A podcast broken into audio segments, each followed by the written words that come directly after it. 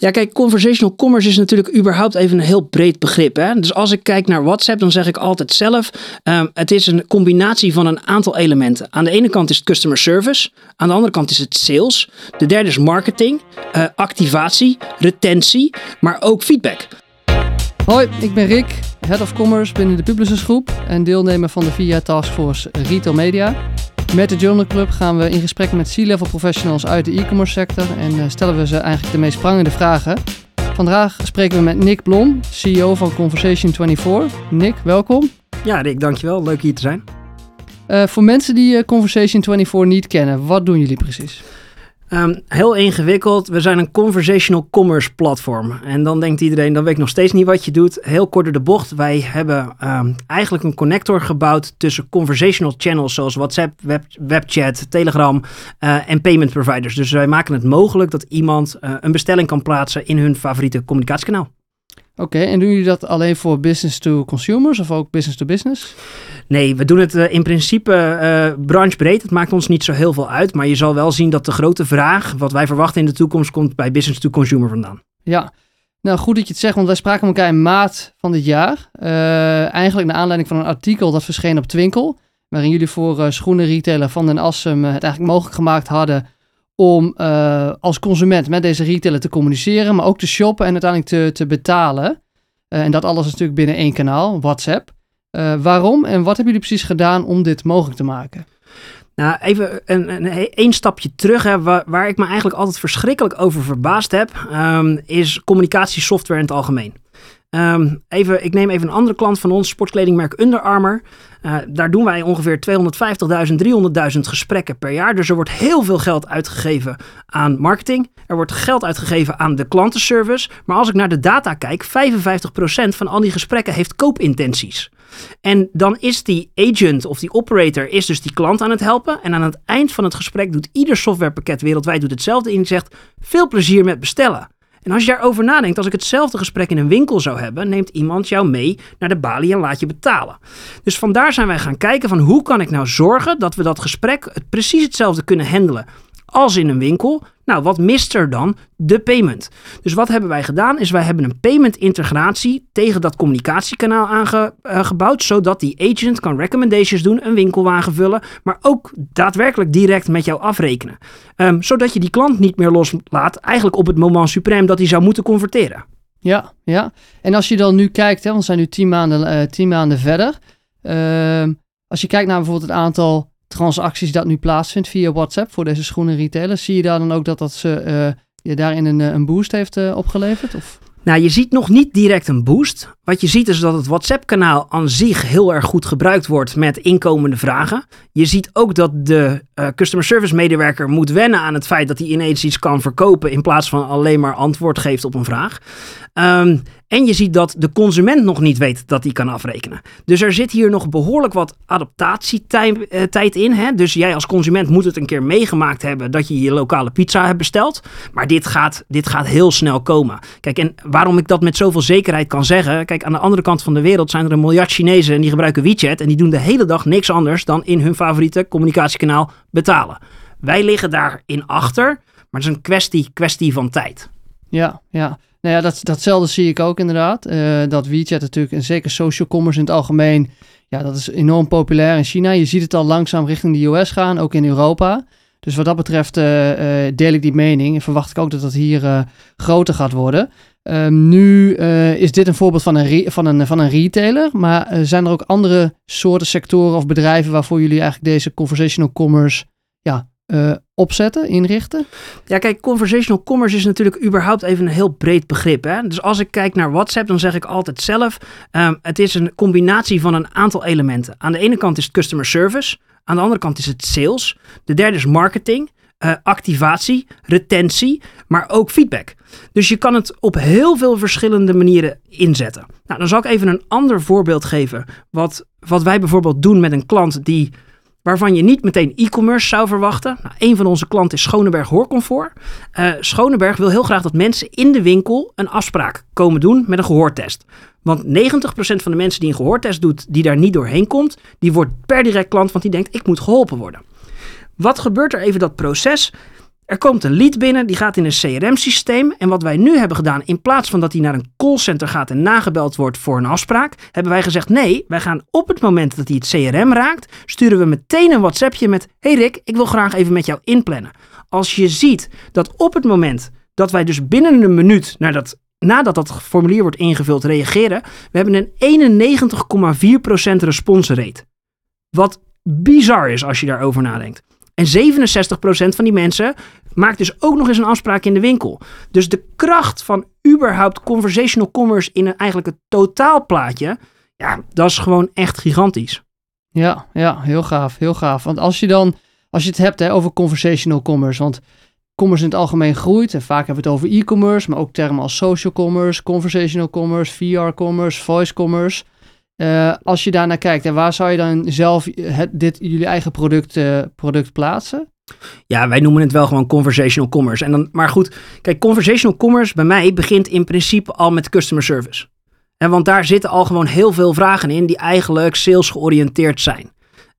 Conversational commerce kan ook iets heel anders. Een voorbeeld, mijn dochter had een oogontsteking. Het meisje was 5. Het was zondagochtend. Dik oog, ik voelde me daar niet comfortabel bij en ik dacht, weet je wat, ik moet naar de dokter. Nou, dan moet je naar de huisartsenpost. De huisarts die zei, ja, het is coronatijd, je mag niet langskomen. Dus ik was al, ja, maar hallo. Waarop die vrouw tegen mij zei, weet je wat we doen? Ik stuur jou een URL, daar kan je 4 foto's uploaden en over een kwartier bellen we je terug. Dus ze sms'ten me een URL. Ik doe die foto's, na een kwartier belt ze op. We hebben het al gezien hoor meneer, maak u niet druk. Het is een bacteriële infectie. We hebben het receptje al naar de apotheek gestuurd. Ga er maar. Zelfs dat vind ik al conversational commerce. Ja. Gewoon de manier hoe jij je klant afhandelt in het proces. En dan hoeft daar niet altijd een euro tegenover te staan. Dat kan ook gewoon een glimlach zijn. Ja, nee, heel slim. Heel slim. Dus je combineert eigenlijk dus customer service, maar geeft mensen uiteindelijk wel de optie ook door te interacteren met jou als bedrijf of als merk. Dat je ze zowel een service kan bieden, ze de mogelijkheid geeft om vragen te stellen, maar uiteindelijk ook als het erop aankomt uiteindelijk een product te laten kopen of te converteren. Ja, dus een product te laten kopen. Ja, een product te laten kopen of we doen iemand juist via WhatsApp een promotie toesturen, een kortingsvoucher, maar hem ook activeren met, hey, vorig jaar was je op een bepaald evenement, ik heb je dit jaar nog geen inschrijving gezien, wil je komen? Dus er zitten heel veel facetten aan. Ja. En als je dit, zoals voor Van Assum of voor Schoonenberg, als je dat opzet, was dat technisch lastig om dat goed in te richten? Nee, eigenlijk niet. Na lancering liepen we tegen 2 dingen aan. Even heel kort door de bocht. Wat heb je nodig om dit überhaupt te kunnen doen? Nou, 1, je moet een account bij ons hebben. Dat is logisch. 2, je hebt een WhatsApp voor business nummer nodig. Nou, dat is 5 minuten. 3, je hebt een webshop nodig die gekoppeld is aan Facebook Catalog. Nou, dat is in principe ieder groot e-commerce platform, hè, van Shopify tot BigCommerce. Iedereen zit daar met een connectie. Want wat wij doen is wij trekken de inventory vanuit Shopify in Facebook Catalog in WhatsApp.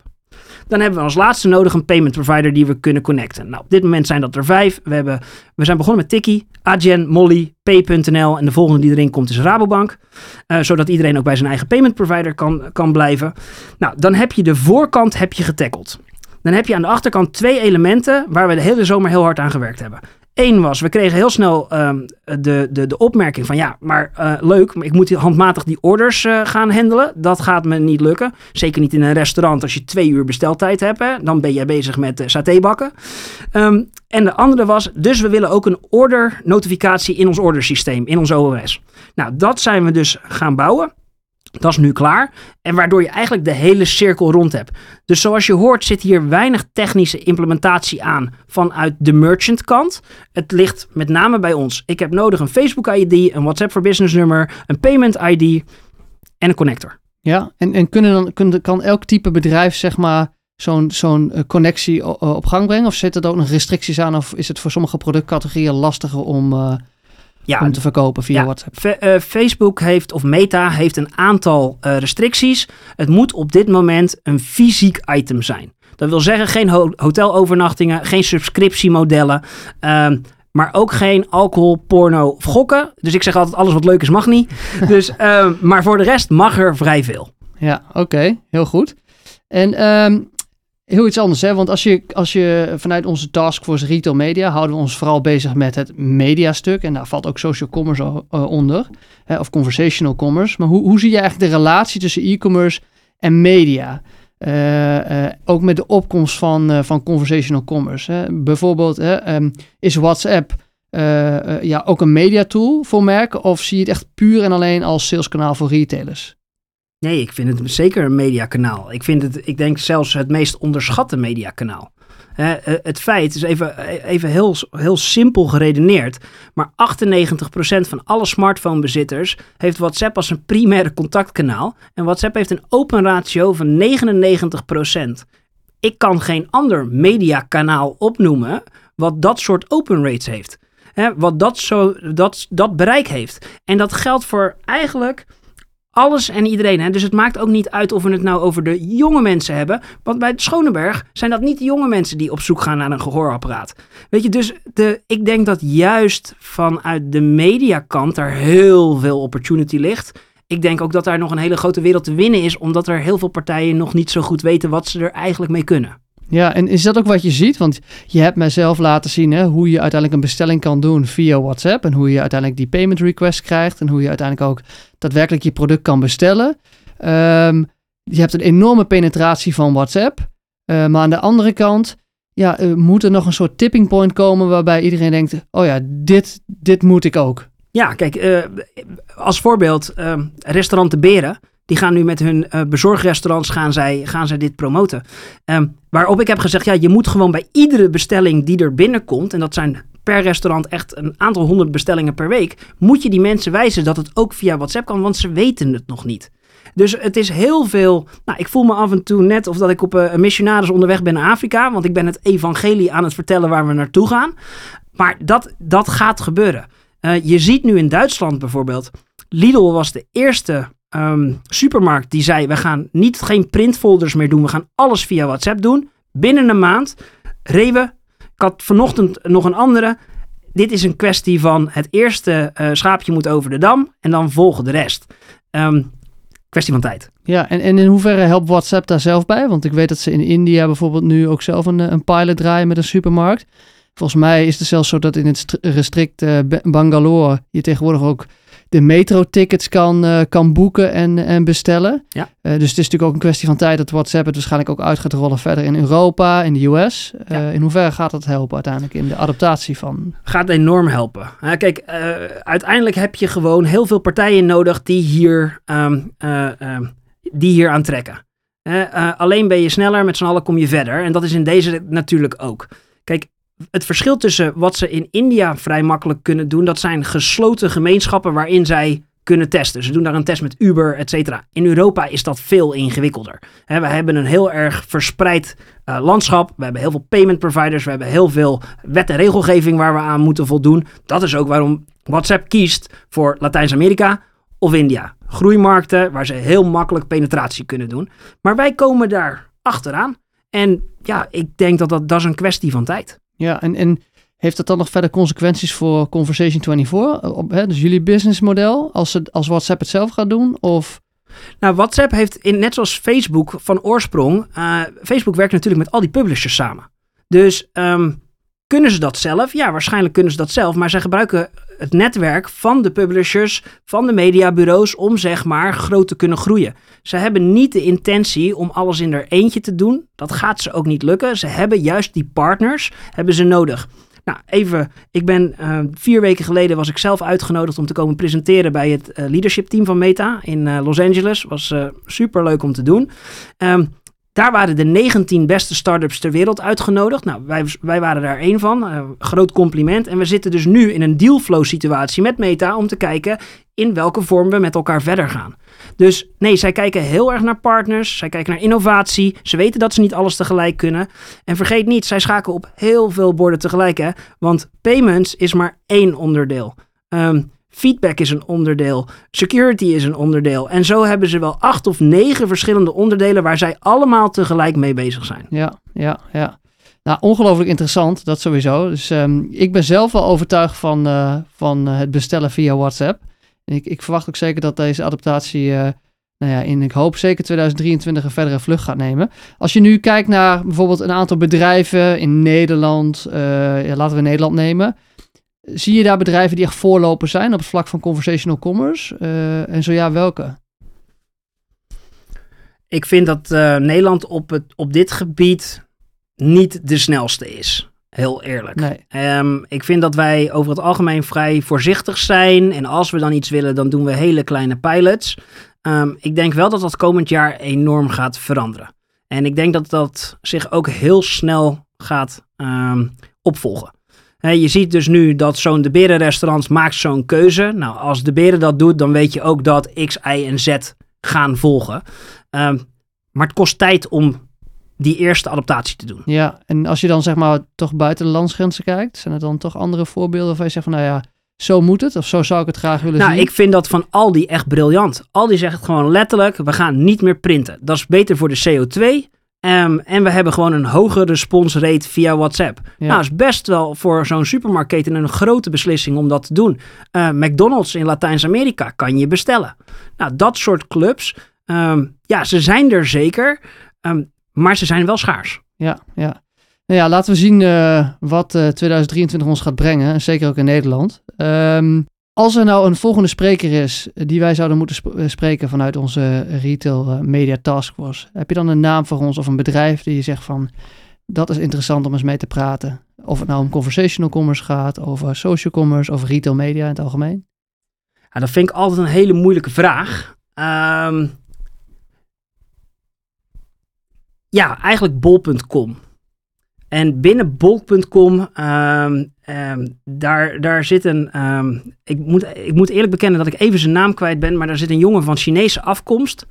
En daar heb ik 2 jaar geleden zelf een presentatie van gezien op een bijeenkomst waar ik zelf ook moest spreken. Ja. En ik heb met mijn mond open gestaan over, want hij praat over de innovaties in China. Ja. En hoe ver zij voor liggen en wat zij allemaal doen. Ja, die zou je moeten spreken, want dat is echt... Dat is adembenemend wat zij allemaal al doen, wat wij niet doen. Nee, dus inspirerend, daar kunnen we veel van leren. Absoluut, absoluut. Oké, nou gaan we hem opzoeken. Kijken of we met hem de volgende aflevering kunnen opnemen. Ja, dit was het eigenlijk. Nick, super bedankt voor dit leuke gesprek. En succes ook met alles wat komen gaat. Voor alle luisteraars, vond je dit leuk? Nou, er komt meer, maar niet meer dit jaar. Dit was helaas de laatste podcastopname voor dit jaar. Maar wil je meer weten of houd dan vooral onze website en social kanalen van het VIA in de gaten. Dankjewel.